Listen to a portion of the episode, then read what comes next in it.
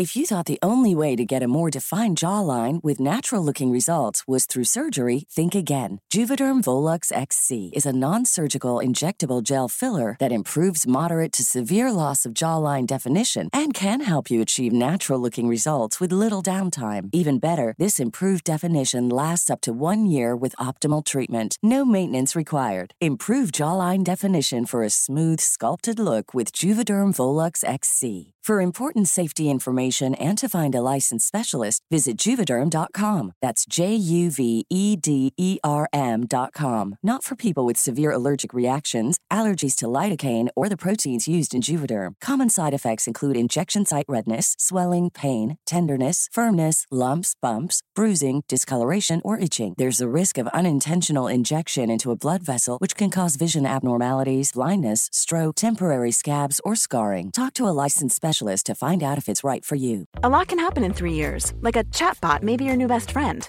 But what won't change? Needing health insurance. United Healthcare Tri Term Medical Plans, underwritten by Golden Rule Insurance Company, offer flexible, budget friendly coverage that lasts nearly three years in some states. Learn more at uh1.com. Ryan Reynolds here from Mint Mobile. With the price of just about everything going up during inflation, we thought we'd bring our prices down. So to help us, we brought in a reverse auctioneer, which is apparently a thing. Mint Mobile unlimited premium wireless. Ready to get 30, 30, bit to get 30, bit to get 20, 20, 20, bit to get 20, 20, bit to get 15, 15, 15, 15 just 15 bucks a month. So, Give it a try at mintmobile.com slash switch. $45 upfront for three months plus taxes and fees. Promo rate for new customers for limited time. Unlimited more than 40 gigabytes per month. Slows. Full terms at mintmobile.com. Millions of people have lost weight with personalized plans from Noom, like Evan, who can't stand salads and still lost 50 pounds. Salads, generally, for most people, are the easy button, right? For me, that wasn't an option. I never really was a salad guy. That's just not who I am. But Noom worked for me. Get your personalized plan today at Noom.com. Real Noom user compensated to provide their story. In four weeks, the typical Noom user can expect to lose one to two pounds per week. Individual results may vary. Hey, Alarmy! Before we get started, we wanted to make sure you heard the big news. The Alarmist has joined Patreon. Patreon subscribers will get access to our content ad free, as well as our aftermath post interview discussion and final verdict. We'll also be putting out additional bonus episodes and other fun stuff. Here's a preview of our Little Alarms series, only available on Patreon. Yeah. Well, anyway, I I hope that that whoever Tina saw going into the bookstore with an open can of Red Bull, I hope everything turned out okay. Yeah, we digress. I'm really- I- I'm- For the I'm- book's I'm sake. nervous for the books. I'm nervous for the bookstore owners. Books are so vulnerable. Just a little piece of water. I know a bunch of paper. That's all it is. I know. Mhm. I know. I know. Mhm. Fire and water are not its friend. I know. No, they're But it beats. they're so rock. sensitive. But it beats rock. It beats. Why does it beat rock? covers it. It's true. And how Yeah. does that beat it? People ignore it once it's covered. You can throw a rock at rock at a book. That's not. That's not a big deal. That's not a big deal. That's not a big deal. But you throw Oh. a fireball or a water ball at a book. That's not a good idea. yeah. No. No. So throw a rock. Doing- Everyone start going into bookstores with rocks. Okay. This Yeah, is this definitely is why making you're a lot of sense. Okay, good. is that clear, this Tina? episode of Yeah. Little Alarms Tina, you got that? not only helpful, but it's educational in so many ways. Like, I'm okay. learning. Go to patreon.com slash the alarmist and subscribe today. Now, on to our episode. I was born with a special gift the ability to mentally transform any situation into the worst case scenario in my own brain. My therapist calls my gift catastrophizing. And that's why I'm uniquely qualified to scrutinize and analyze history's greatest disasters and find out who's to blame. They say history repeats itself. Not on my watch. My name is Rebecca Delgado Smith, and I am the alarmist.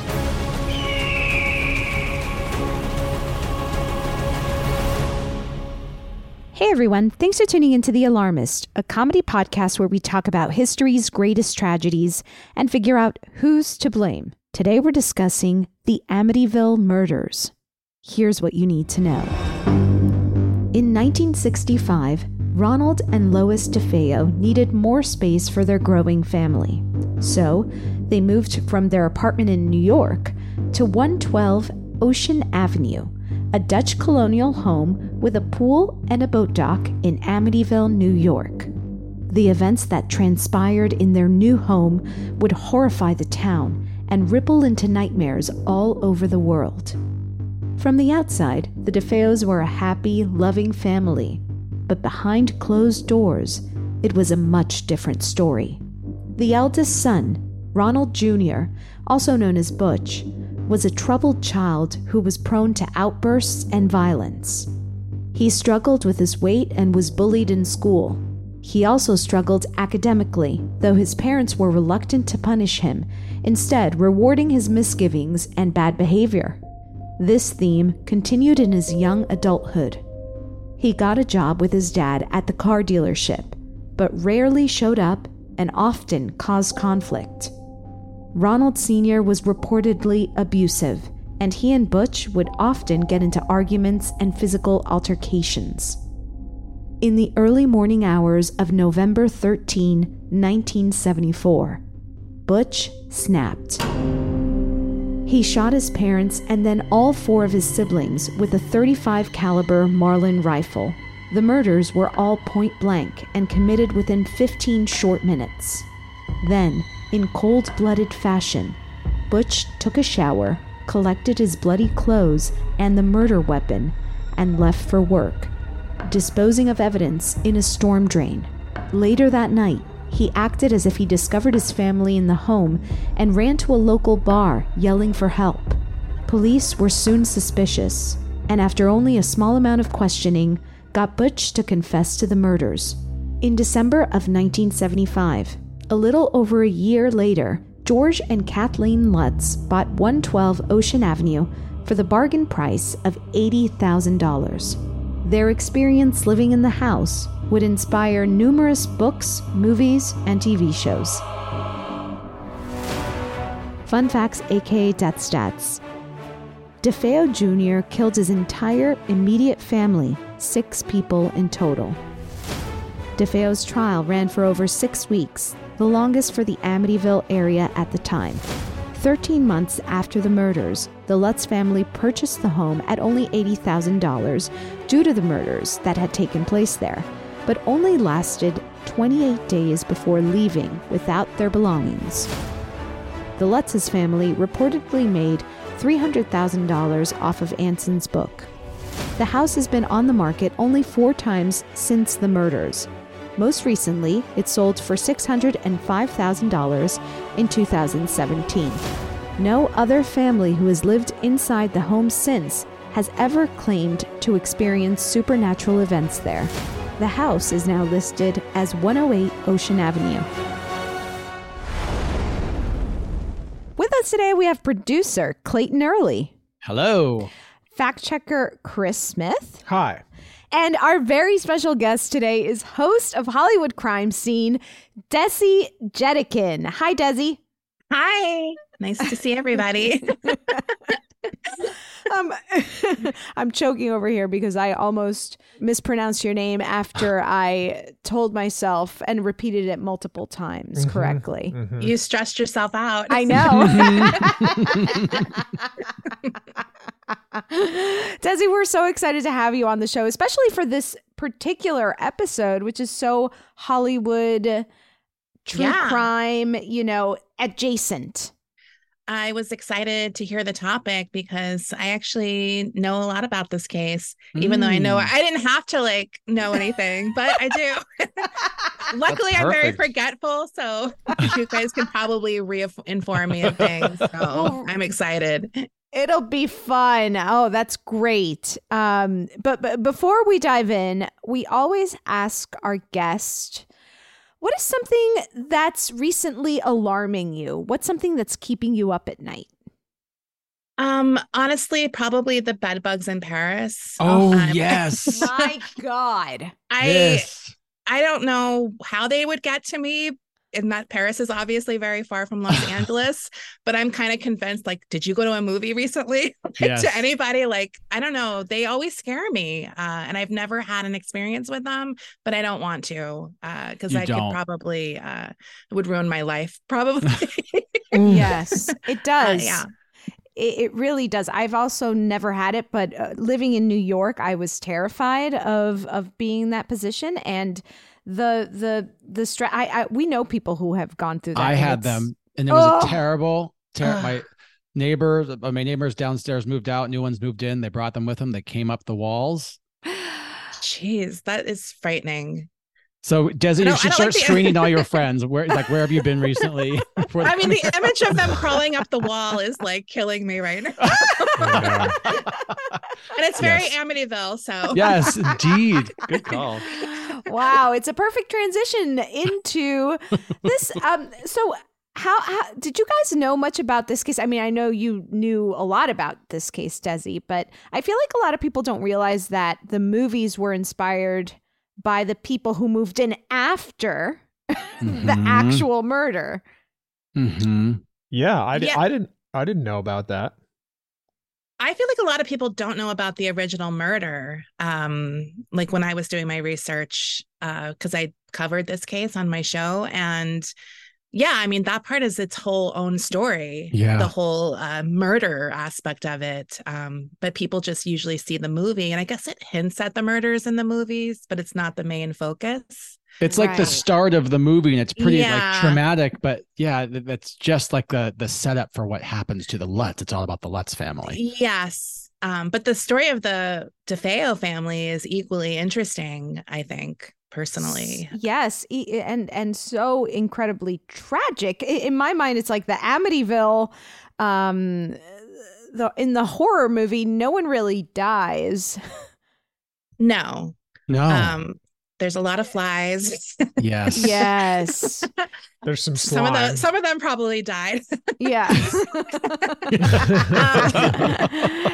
part of that Rest haunting, right, was that they so they move in and and you know the soon after they move in, the, there's a, a priest that comes and, and blesses the house. And they knew that perhaps there had been some kind of murder that had taken place in the house. And then they start waking up at 3.15 in the morning. This is what actually the lutzes claimed the actual people. Right. right. they they they said they started waking up at 3:15 every day which was the exact time that the murders allegedly occurred.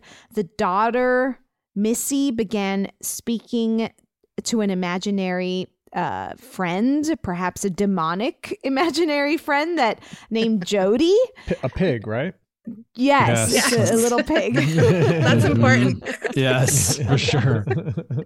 Um, the the the mom, Kathy, even claimed to have levitated above her bed.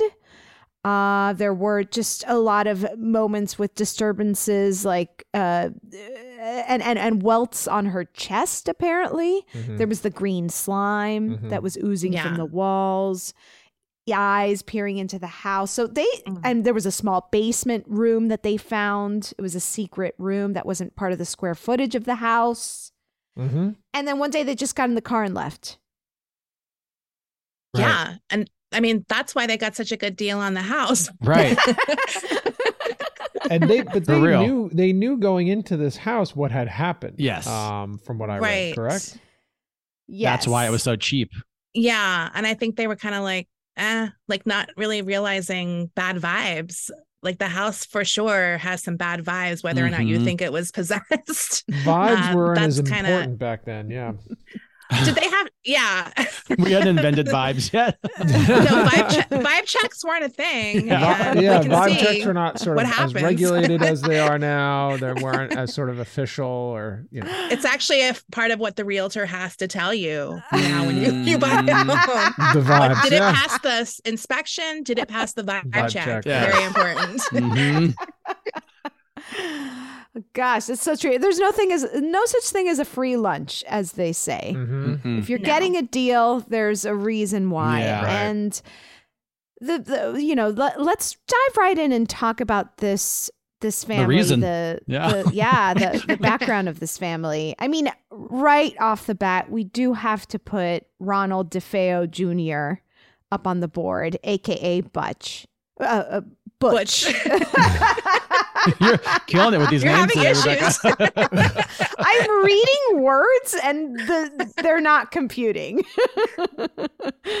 um, this is from All That's Interesting. Ronald Joseph DeFeo Jr. was born on September 26, 1951, the oldest of five children of Ronald DeFeo Sr. and Louise DeFeo. The family led a comfortable upper middle class lifestyle in Long Island, thanks in part to Ronald Sr.'s job at his father in law's car dealership. However, as biography reports, Ronald Sr. was hot headed and domineering and sometimes violent toward his family, especially Ronald Jr., whose nickname was Butch. Ronald Sr. had uh, high expectations for his eldest son and made his anger and disappointment known whenever Butch failed to live up to them. If life at home was rough for Butch, it only got worse when he went to school. As a child, he was overweight and shy, and other kids frequently tormented him. By his teen years, Butch started lashing out both against his abusive father and his classmates. Hmm. This is from E News. Investigators told the New York Times a few days after Ronald Jr. was arrested that the suspect claimed he'd slipped barbiturates into his family's food the night of the murder. He also shared that he'd dumped the murder weapon in the water behind the house, and divers found a 35 caliber Marlin rifle in Amityville Creek. Dr. Howard C. Edelman, deputy chief medical exam- examiner for Suffolk County, said all the bodies had been found face down. The parents were each shot in the back twice, the girls once in the head, the boys once in the back. All their hands raised above their heads, a situation the, path- uh, the pathologist called bizarre. Ronald ended up pleading not guilty, guilty by reason of in- insanity at trial, during which he testified about going from room to room and pulling the trigger, killing his family.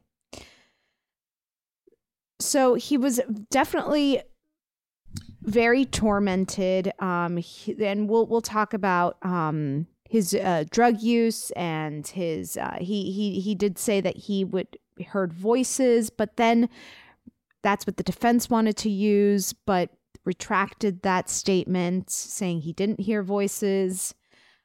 So there's a lot going on there. Yeah. Um, what was odd, um, uh, and maybe Desi, you picked up on some of this in in your research when you you t- you talked about this was none of the kids, uh, his siblings, ran out of the house or. w- And and something I had heard also was that no neighbors heard gunshots; they only heard dogs barking. Right. Yeah, I do remember that. And I I think I think that if they were drugged, they probably were just um, you know, conked out. But Mhm. obviously that's like one of the first things I think that led people to think something paranormal is Mm. going on here. Because he Mm. was able to kind of get away with this without anyone uh, waking up or fighting him even Right. at all. Um, it's a really creepy case. I mean, Yeah. for sure. Uh, because there is a lot of unexplained things that kind of went on here. Um, I also remember some of the decor from the house, which was also Mm. kind of very creepy. Like they had the Mm. family oil painting, like those old school oil paintings Right. of each family member. And it just Oh, created wow. this very creepy vibe when you see um, crime scene photos. I'm not really like that much of a vibe person. I don't know why. You are now. That's so my the thing. crime scene vibes were yuck. well, because those oil paintings are just Yeah. They're not great. creepy. um, but yeah, I I I think the crime scene. I'm sorry, the crime itself still has a lot of unanswered questions. Yes. which which is like the perfect you know jumping ground for people who want to make it something else. Um, yeah. um, for sure. It seems hard to imagine. I, I imagine for people, especially back then in the early 70s, like someone doing something that horrific and yeah. Yeah. Uh, just like getting away with it and and mm. Leaving the house and coming back and pretending like he didn't know. Like there's there is it's almost Right. like you you want to believe it's supernatural because real people don't do that because then that could happen to me kind of thing. because he went to like a local bar, right? Like Yeah. at some point that night, and then came back. Um, and I think if my memory is correct, he also had some kind of undiagnosed um, mental illness that he was dealing with at the time. So that creates this whole other um, aspect to Yes. uh, what he says happened. Um, right.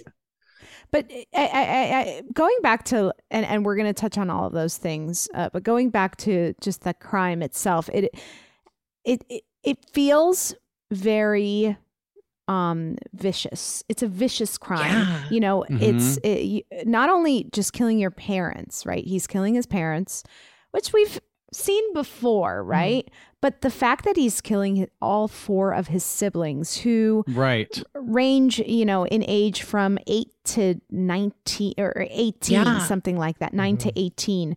Um that not 18 year old the, the the eldest daughter Dawn who was 18 Mm-hmm. that's she was pretty close in age Yeah. with with Butch and and it it's just horrible it's in, incomprehensible how someone could do that especially with a rifle and I, I don't know much about guns but from my understanding a rifle is loud it's it's it's it's a big weapon Mhm. And you have Totally. to reload it. I would. I mean, imagine he's not shooting all of those rounds without having to reload in between. yeah Right. And that's that creepy sound of like the reloading Yes. bullets, whatever shells Mhm. dropping to the ground. And like Mhm. it's a slower process, obviously, than an automatic weapon would be. So he's really walking around this house, taking his time. No one's waking up at this, like you said, a very loud shotgun blast. Um, it's kind of crazy uh, Yeah. that no one Mhm. woke up. Yeah But maybe a good thing, like that no one had these last Yeah, minutes of terror. I, don't know. know. I hate to say good thing, but um, yeah. Or that neighbor. I don't know the geography of the home or how close it is to the neighbors, but it does seem crazy that that many sh- sh- rifle shots would go off and that no one Mhm. next door would hear that. I know in the movie they it's very dramatic and it's happening during this like very intense thunderstorm and so there's like thunder rapping outside and Uh, so it's easy to think like maybe that's why people don't hear. I don't know if there's any truth to that, but it does like seem odd that no one would hear something like that going on and be like, I wonder. yeah. I mean, the house was on uh, the water. Like i there Mhm. was a boathouse in the Right. back of the house, so that explains. You know, there's no back door neighbors. Really. Sure. Right. There's a little bit of distance there, Yeah, but you're right. true. Like the Psy, uh, you know, they had next door neighbors, and it it it is very odd. Um, and perhaps let's also let, let's talk about what was go- the going on within the family Okay. Yeah. let's put up his abusive father, uh, Ronald DeFeo Sr. which was the oldest of five of Ronald Sr. Uh, the family had been described as loud and quarrels- quarrelsome, Mhm. and that Ronald Sr. was abusive to his wife and kids. Unsurprisingly, in such an environment, Butch began acting out from an early age at 13. Uh, he attacked his grandfather and was taken to a child psychologist. Ronald's father owned a car dealership in, in Brooklyn when Ronald was given a, a well paying position there. This is uh, Ronald Jr. is then hired in the car dealership. Mhm. The family moved to the sprawling house in the upscale town of Amityville, New York. Ronald continued to be abusive once uh, when Louise was coming up the stairs from the basement with a basket of laundry. Ronald punched her in the face so hard it knocked her down the stairs. Jeez. This is an account. The father and son fought, fought frequently, often coming to blows. A year before the murders, Butch pulled a gun on his father and pulled the trigger, but it misfired. So there had had been multiple altercations, and and possibly I I I think we can put up th- just this history of Yeah. violence History of up yeah. uh, up on the Yeah. board. This is from biography. DeFeo's strange behavior seemed only to increase with time. He threatened a friend with a rifle during a hunting trip then. Later that day, acted as if nothing had happened. He also attempted to shoot his father with a 12 gauge shotgun during a fight between his parents. DeFeo pulled the trigger at point blank range, but the gun malfunctioned. His surprised father ended the argument but was left stunned by the confrontation. The incident foreshadowed the more violent events to come. Something that keeps jumping out to me as you read these things is pulling guns on each other. Like, it just seems like there's so much access to guns.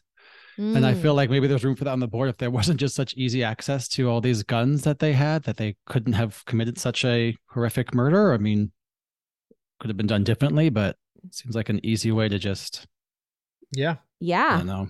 Yeah. I mean, he clearly was comfortable with guns and had access to them his whole teen life, at Right. least, right? Uh, and it's sort of a part of his confrontation style is to bring it out. Um, I do feel because he was so, um, the father was such a dominant figure. I think he needed this gun to kind of scare the Mm. dad. Do you know what I mean? Like that was how he Mm. kind of got to him. Mhm. Um, because I think he was small, right? Like a small guy in general. I I'm can't not remember. sure. Yeah. Um, I, he looks I- small in the photos. Yeah, and I feel like he kind of needed it to feel physically intimidating, possibly. Mm, I'm not uh-huh. sure, um, but Yeah.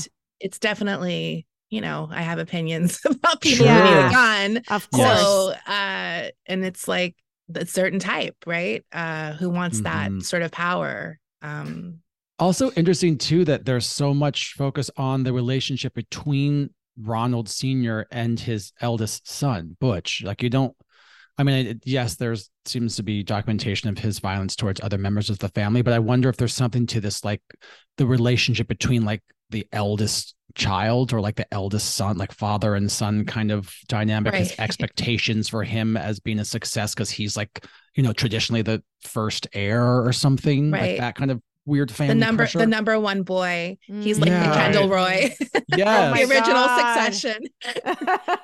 I mean, it's such a dated concept, though, to have the ol- the eldest son, right, have all this pressure to kind Right. of take over the Buick business or whatever. Yeah. And I think he was a huge disappointment to the father, who was probably more conservative. And here's his son dropping out of school, doing drugs, uh, Mhm. you know, and it was that time, right, where it the was like, 70s too, Yeah, like crazy yeah. 70s. You don't want to be part of that like hippy dippy rebellion kind of like my son's going to be a normal member of society. right, yeah, I mean, and Mm. I can, I I can see the the a, a situation where he also bore the brunt of a lot of the abuse, right? If he Mhm. had started, if it had started since he was a child, and then all of a sudden he has siblings.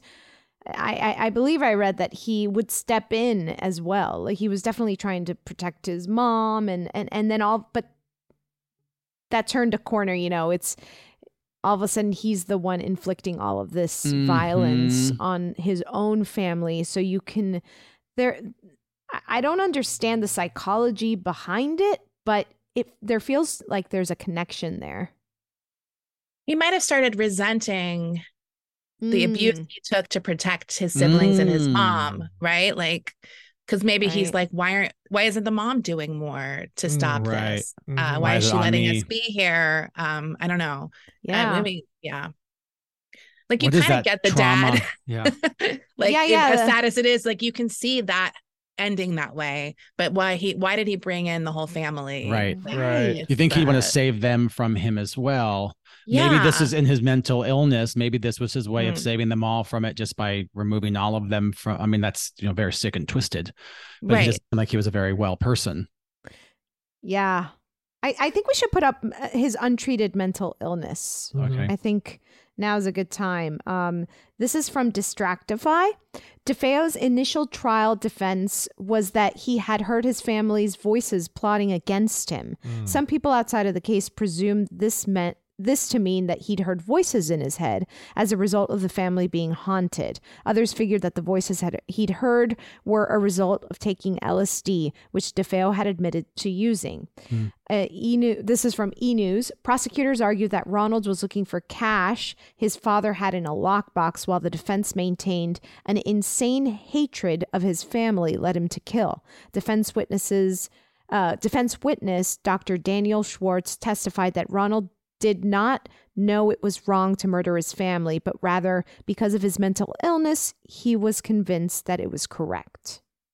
Interesting. So the prosecutors, I guess, if you can point to a motive that is more, I guess, broadly relatable, it's, I guess, the defense of him being insane is weaker, is weakened in certain ways, I guess. Mm-hmm. Is that right? So that's why the prosecutors were were saying it was sort of more motivated by money and you know His things hatred. like- yeah, hate. that kind of goes back to Desi's point about maybe he was resenting the position he was, you know, it's uh, clearly we're kind of speculating. We don't know Right. him, Right. but it could be like being in that, the trauma of that, the trauma, dealing with his mental illness, dealing with like, like the history of family violence and beginning to like resent all of them as a result of it. I don't think the the like trauma was really a concept people kind of Right. thought about back then as much as Right. maybe they do today. Uh, you can definitely bring that in, and people kind of have an idea of what that might be, how that might affect someone. Not necessarily excusing their behavior, but uh, Mhm. putting some kind of context to it. Um, but yeah, I wonder if that was even something people. It probably. Maybe there were cases that happened around the same time where this stuff was st- first being brought up, right? Like Mm. how this trauma gave him some sort of PTSD or whatever. right. Mm, That's interesting. I feel like we put that on the board. And he had they, he had PTSD. diagnosed um personality disorder, which was uh not Mm. not narcissistic. It was uh antisocial personality disorder. Oh, is what he yeah. was. I think he was um diagnosed with formally, but I I definitely think that the tra- there's trauma PTSD layered on top of that, and you know don't want to. I don't want to put the cart before the horse, but it feels like the combination of all of these things, Mm. the trauma, and then combined with probably also the drug use. Yes. Yeah, we should Um, just we put should put that, that, on up the on the board. Yeah. Drugs and alcohol, right? He was, uh, I, from what I read, I know he did. Uh, th- there are reports that he did heroin uh, right after the the murders when he Mm. like went back to the bar the next Mm. day. So there was like a whole day after the murders where he pretended like nothing had happened, and he went to work. He went. He showered.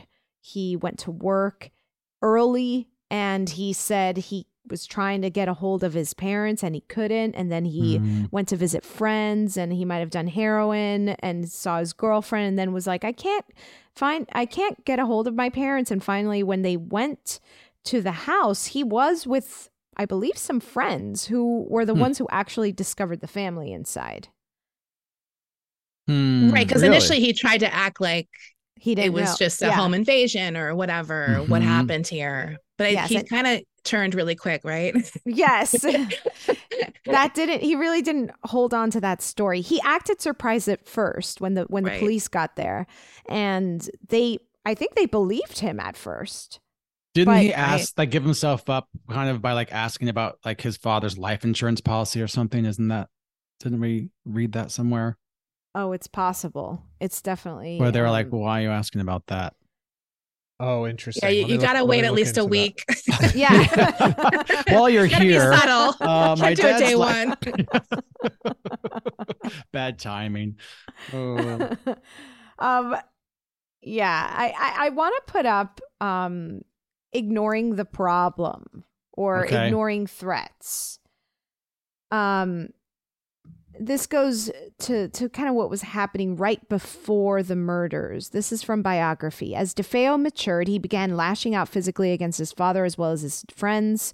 His concerned family took him to a psychiatrist, but the visits didn't sit well with DeFeo, who denied that he needed help.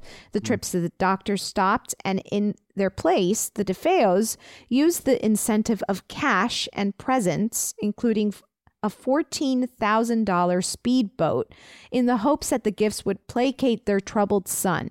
But this but the new tactic only made the problems worse. By the age of 17, DeFeo had become an LSD and heroin user and was expelled from school for violent outbursts. This is from biography uh, again. In, in 1974, DeFeo, feeling irritated by what he believed um, was a meager salary, plotted methods for embezzling money from the car dealership. In hmm. late October, the dealership entrusted him with the responsibility of depositing more than $20,000 to the bank. DeFeo planned a mock robbery with a friend, agreeing to split the money evenly with his accomplice. The plan went off without a hitch until police came to the dealership to question him. Instead of calmly answering the officer's questions, DeFeo exploded into rage. When police, suspicious that DeFeo was lying, asked him to c- come into the station to check out mugshots of possible subs- suspects, he refused to comply. Ronald Sr. began to suspect that his son had committed the robbery, but when he questioned his son about his lack of cooperation with police, DeFeo threatened to kill his father. Right. Mm. So there is the possibility that it was, was straight up money. Money was his his goal. I mean, there's at least Mhm. the possibility we put that up on the board, right? Sure. Financial troubles. What do we put? Just money, or do you want to be more specific? Greed? Is that I don't know. It doesn't seem like. eh. it feels really thin. Yeah. But I feel like let's Yeah. just put it up put it up on the board and if we can sharpen it into something else, maybe we can. Yeah. murder for money? You know when you when you watch all those episodes of Forensic Files, which Uh-huh. we watch a lot of, Rebecca insists on watching it before we go to sleep and That's then right. falling asleep while watching it so that I'm left awake watching Right. it. Terrified. But when you look at when you watch a lot of those up episodes, it's always money or it's very Right. commonly a ca- But know, money cash. for like a means of escape, right? Like he need Yeah. he's trapped with his family who is abusive. He's got his own problems, doesn't want to slash can't hold down a job. So an easy influx of cash seems like the solution, although maybe short term. It's also kind of like a little bit for me, like he was making lemonade out of lemons. Like, Mm. well, I've done this, but now I can at least be rich. Like, I feel like it was, I don't know that it was like a premeditated thought, but definitely an afterthought. Like after it was done, Mm. I think he was kind of like, well, at least I can get this. Kind of like the Menendez brothers, like immediately went out and bought cars and like Right. whatever. It's like, okay, like let's go. Like I don't know. right. Because I, do think he hated his dad. Like I do feel like that was sort of the primary reason for the murder. Um I, I can't remember how premeditated he was about this. Like I don't feel like there was much planning, right?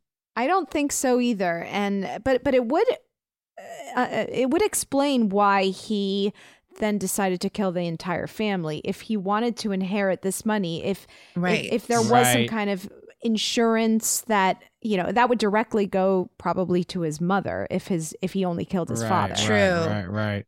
I mean, I think the thing with um family annihilator type crimes, it all of us are usually like, but why the kids too? Why the whole family? Mhm. Like we Yeah. can't wrap our head around why. And I think uh there is this aspect too where they're in their state of mind, they're like, we don't want them to suffer through what I've done, right? Like Mm, like eh, there's like that aspect too which is you know crazy to all of us um but yeah i don't know it's like why the kids uh you know the Mhm. mom obviously makes more sense inheritance wise right. um but i just Yeah. don't know with him he's all over the place and it's hard to pinpoint like what he was thinking And also, if he did, like, not pre- totally premeditated, but I guess somewhat, if he did slip all of them yes barbiturates, it- you know, it may not have been like a months in the planning, but at some point he Mm. decided he was going to do it. And It's if true. they truly were drugged so that they didn't run Right. when they heard the first shot, like, there's some thought there.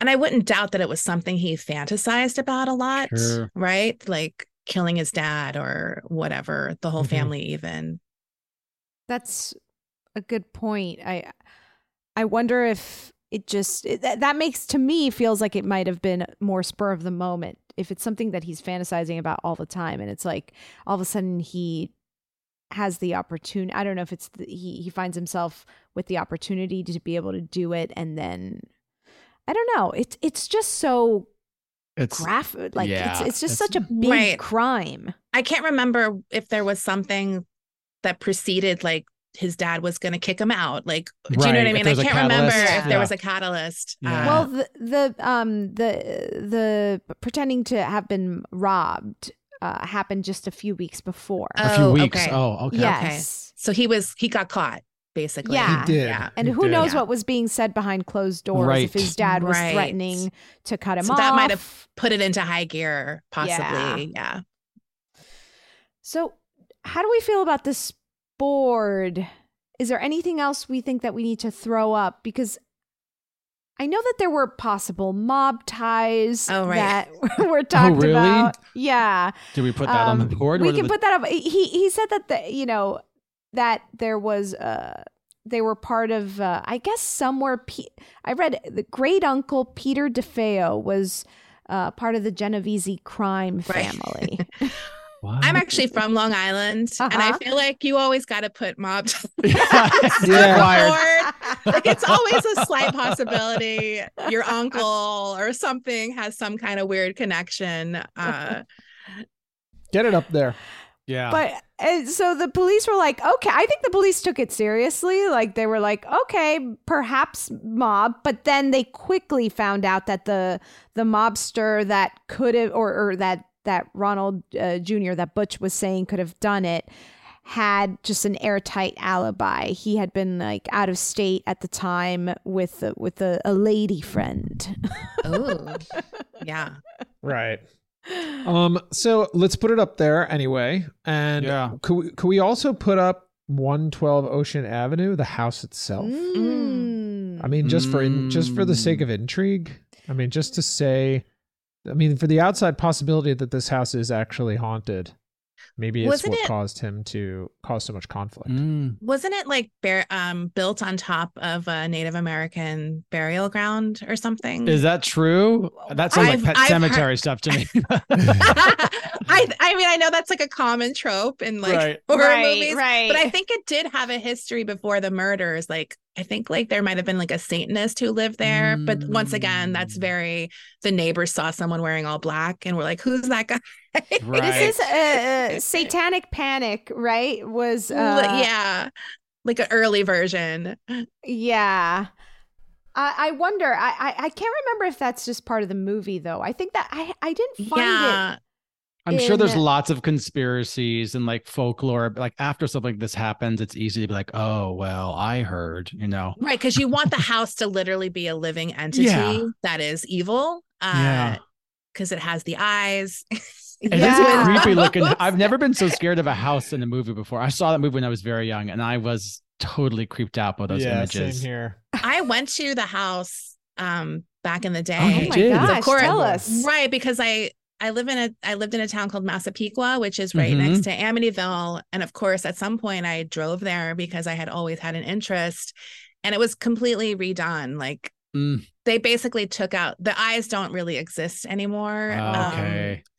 Because that was sort of the iconic image, right? Yes, and that's what I wanted to see. So I was like disappointed. I was like, fuck this. I drove all the way to Amityville. Where's my murder house? I want to see some evil house. Like, Which brings up the question: Can you renovate your way out of a horror house? Good Or a question. Uh, into, out A of ba- bad vibes into good vibes. Mm. yes, that's like, yeah, that feel would like- that would be a design show I would watch. Yes. There's a niche for that. Someone has to become that designer and like you'll have some work, you know? Yeah. Could be a good business opportunity if any of the Army members out there have, you know, they they would need a contractor's license and maybe some some design software. but yeah, Take the you can, and run with that. you can And- find that. Just and, figure and some holy and some holy water wouldn't a hurt. priest, either, a so- priest on retainer. Yes, Yeah, exactly. absolutely. Celebrity priest. Um okay, so I like putting the house up there just Mm. the the fact that it potentially had this bad vibes. Oh, one thing I read was that it was she had I guess because the family was going through such a hard time, she had a lot of signs that said like hope. Like she called the house The mother. Hope Heights. Yeah. Oh, Mm. Hope Heights, right? And Talking about Louise DeFeo. yeah, because I feel I, I Louise, I feel like she maybe I mean I I don't was it the house or was it the family, right? I don't know where the vi- the bad vibes were coming from more. Uh but she it seemed like she was trying to uh change that Right. by putting up these signs, you know. These like live, laugh, love kitchen Yes. signs. yeah. Sounds pretty oppressive. I wouldn't Yeah. wanna- You could, Yeah. I mean, I would definitely key- recommend therapy over signs. And boy, it really makes you realize that the key word in that one is live. If you can get live, if you can Yeah. live, it the other two. and two then you can seem yeah, much it's easier. the priority love. for sure. Yeah. Um, yeah. um, all right. So I feel like we have a, a, a good board. Why don't we take a quick break and then we'll start knocking things off? If you're looking for plump lips that last, you need to know about Juvederm lip fillers. With Juvederm Volbella XC and Juvederm Ultra XC, your lip look, whether it's subtle or bold, can last up to one full year with optimal treatment and no additional maintenance. Find a licensed specialist and see if it's right for you at juvederm.com today. That's J U V E D E R M.com. Add fullness to lips in adults over 21 with Juvederm Volbella XC or Juvederm Ultra XC. Do not use if you have severe allergies or a history of severe allergic reactions, or if you're allergic to lidocaine or the proteins used in Juvederm. Tell your doctor if you have a history of scarring or taking medicines that decrease the body's immune response or that can prolong bleeding. Common side effects include injection site redness, swelling, pain, tenderness, firmness, lumps, bumps, bruising, discoloration, or itching. As with all fillers, there's a rare risk of unintentional injection into a blood vessel, which can cause vision abnormalities, blindness, stroke, temporary scabs, or scarring. For full important safety information, visit juvederm.com. Hey, I'm Ryan Reynolds. Recently, I asked Mint Mobile's legal team if big wireless companies are allowed to raise prices due to inflation. They said yes. And then when I asked if raising prices technically violates those onerous two year contracts, they said, What the f are you talking about, you insane Hollywood ass? F- So to recap, we're cutting the price of Mint Unlimited from $30 a month to just $15 a month. Give it a try at mintmobile.com slash switch. $45 upfront for three months plus taxes and fees. Promo for new customers for limited time. Unlimited more than 40 gigabytes per month. Slows. Full terms at mintmobile.com. Quality sleep is essential for boosting energy, recovery, and well being. So, take your sleep to the next level with Sleep Number. With a Sleep Number smart bed, you can individualize your comfort level and enjoy a better sleep night after night. JD Power ranks Sleep Number number 1 in customer satisfaction with mattresses purchased in-store. And now the Queen Sleep Number C4 smart bed is only $1,599, a saving of $300, only for a limited time. For JD Power 2023 award information, visit jdpower.com/awards. Only at Sleep Number stores or sleepnumber.com. Millions of people have lost weight with personalized plans from Noom, like Evan, who can't stand salads and still lost 50 pounds. Salads, generally, for most people, are the easy button, right? For me, that wasn't an option. I never really was a salad guy. That's just not who I am. But Noom worked for me. Get your personalized plan today at Noom.com. Real Noom user compensated to provide their story. In four weeks, the typical Noom user can expect to lose one to two pounds per week. Individual results may vary. Okay, who's to blame for the Amityville murders? Ronald DeFeo Jr., Ronald DeFeo Sr., a history of family violence, access to guns, father and first son dynamics, untreated mental illness, Butch's resentment, trauma, PTSD, drug and alcohol abuse, ignoring threats, murder for money, mob ties, or 112 Ocean Avenue, the house itself. I mean, I feel like we should put bad vibes in there too. Yeah. Just Why bad not? vibes. It's, it's, it's Just 'cause. honorable mention for sure. Mention. Yes. And I think that should stay. I think we should take the the mob ties off because they actually were not the cause of this. No, I think it's safe. We like to see it. We like to see it there, though. Yeah, yeah. Yeah, I, and I think, like you said, it's Long Island. It should always be up on the board, at least. Yeah, yeah. For our own safety, we have to put it up. Or the Yeah. mob would be after us. We gotta respect. True. Um. The uh. Okay. And then it becomes hard here. Yeah, because it's all pretty like intense stuff. And a lot Well- of it is sort of crossover, right? Like the There few of them can combine. Uh, Absolutely. Let's try and do that. Let's combine some things here because, like, the father and first son dynamics. I feel like you could put access to guns into bad vibes. right? Oh yeah. I don't like that vibe. I don't like a bunch of guns It's- around. Look, if someone brings a gun out near me, I'm like, wow, that's bad. Yeah. That's bad vibes. Do not like. it definitely changes uh, the mood. yep. Yeah. yeah. All right. I'm into it. Mhm. A history of family violence. That to me, is the strong. trauma and PTSD can get rolled into the history of family Yeah, vi- the violence. Definitely. I think Mhm. so. So can Okay. ignoring threats to although I I do understand the difference, right? Yeah. That's I so much. that- in, yeah. yeah. Sorry. Go ahead, Desi. The family was just fucked up. Like they Mm. had a lot of issues going on that they weren't Right. dealing with. And I feel like a lot of that stems from uh just that family dynamic, including Mhm. the violence, the father son stuff, and Mhm. nothing was being dealt with.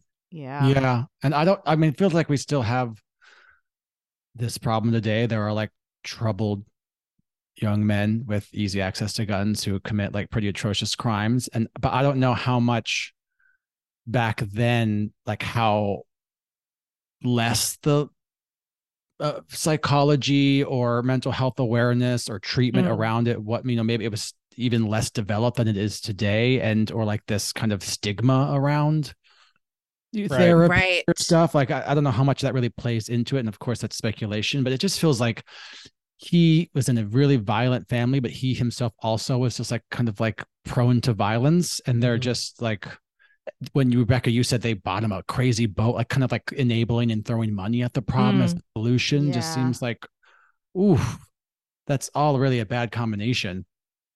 Yep. Agree. I agree. And that feel, falls on on the dad.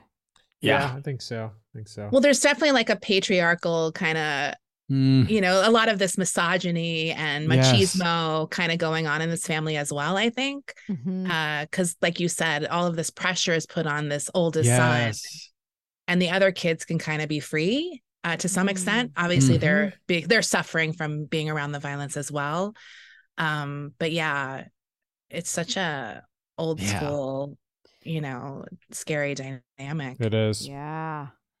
I I feel like Butch's resentment can fold into something Into like his father or the family violence, maybe the history of family violence. I history of family violence. Yeah. Yeah. Mhm. Mhm.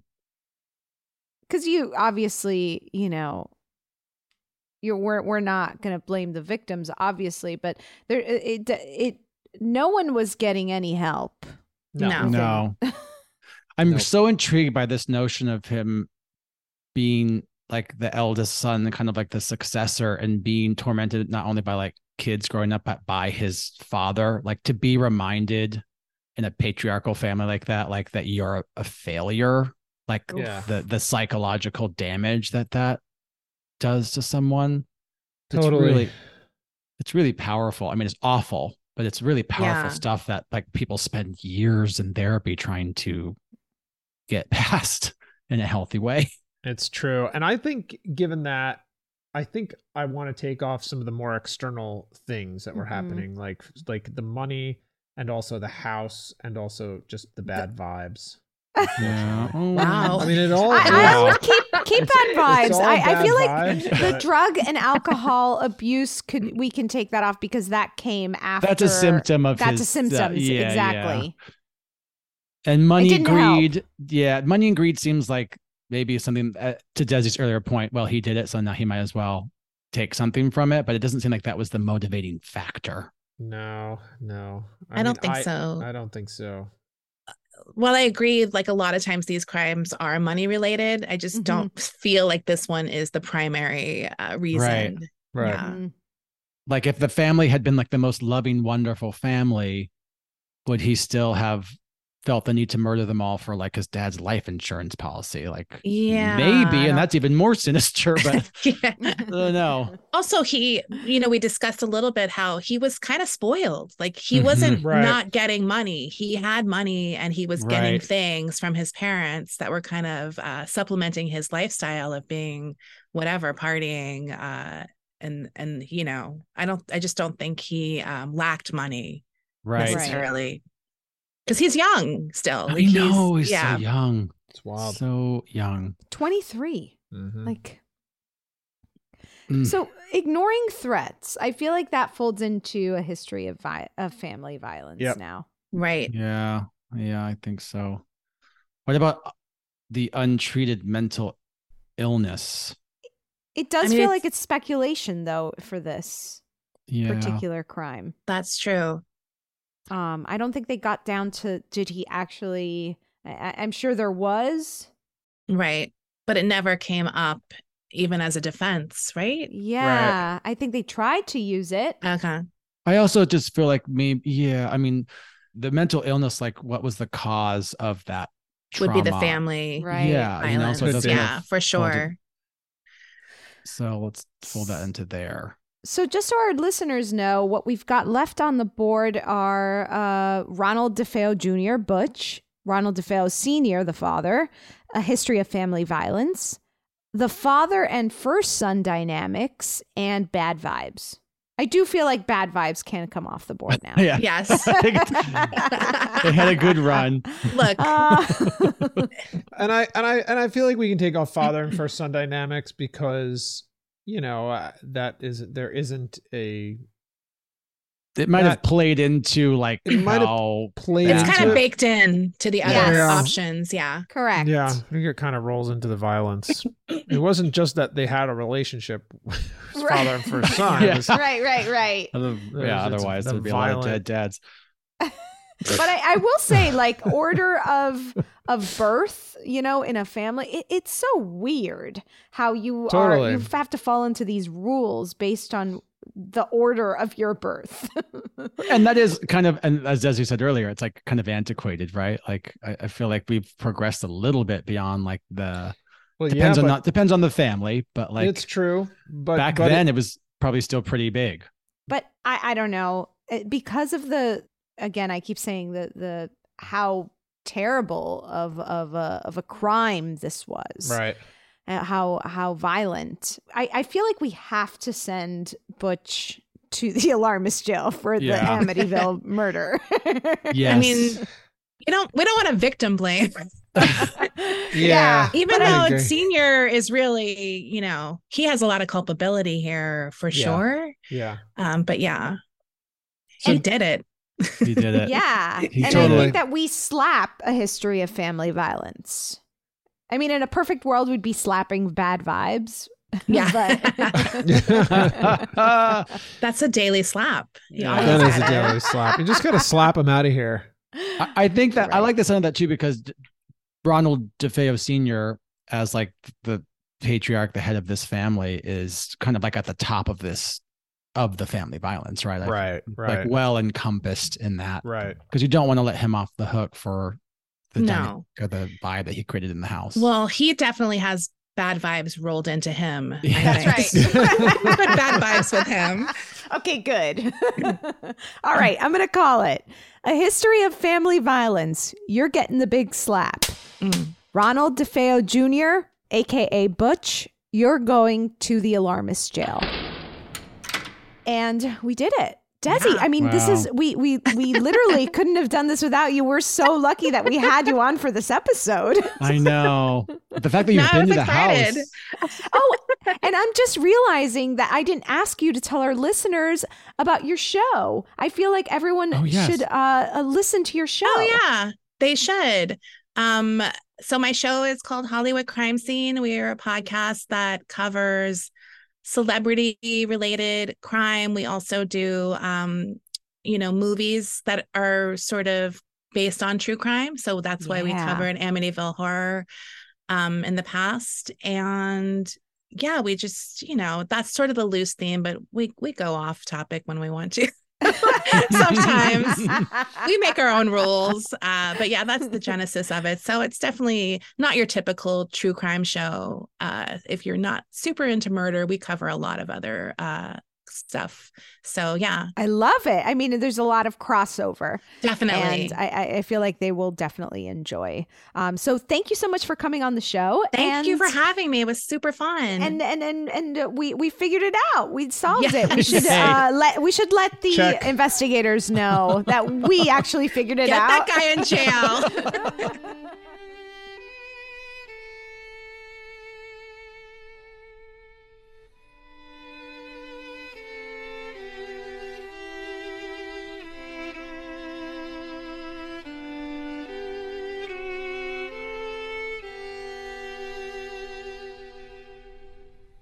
In the aftermath, over a thousand people attended the funeral service for the DeFeo family.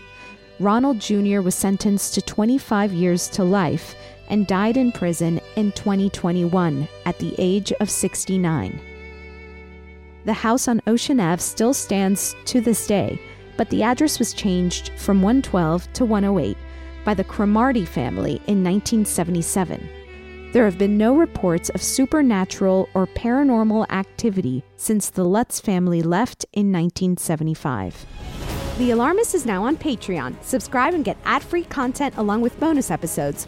Go to patreon.com slash thealarmist or check out the link in our show description. Visit our website, www.thealarmistpodcast.com and follow us on Instagram at The Alarmist Podcast and on Twitter at AlarmistThe. You can also send us your thoughts via email to thealarmistpodcast at gmail.com. Today's episode was produced and engineered by Clayton Early with editing by Molly Hockey and fact checking by Chris Smith. Thank you to our associate producer and researcher, Crystal Dinsberg. The Alarmist is executive produced by Rebecca Delgado Smith. Tune in next week. We'll be discussing Halloween, the movie.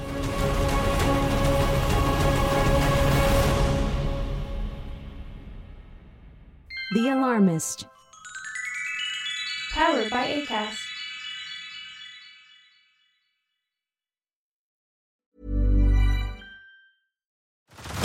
Head over to Hulu this March, where our new shows and movies will keep you streaming all month long. Catch the acclaimed movie All of Us Strangers, starring Paul Mescal and Andrew Scott. Stream the new Hulu original limited series We Were the Lucky Ones with Joey King and Logan Lerman. And don't forget about Grey's Anatomy. Every Grey's episode ever is now streaming on Hulu. So, what are you waiting for? Go stream something new on Hulu.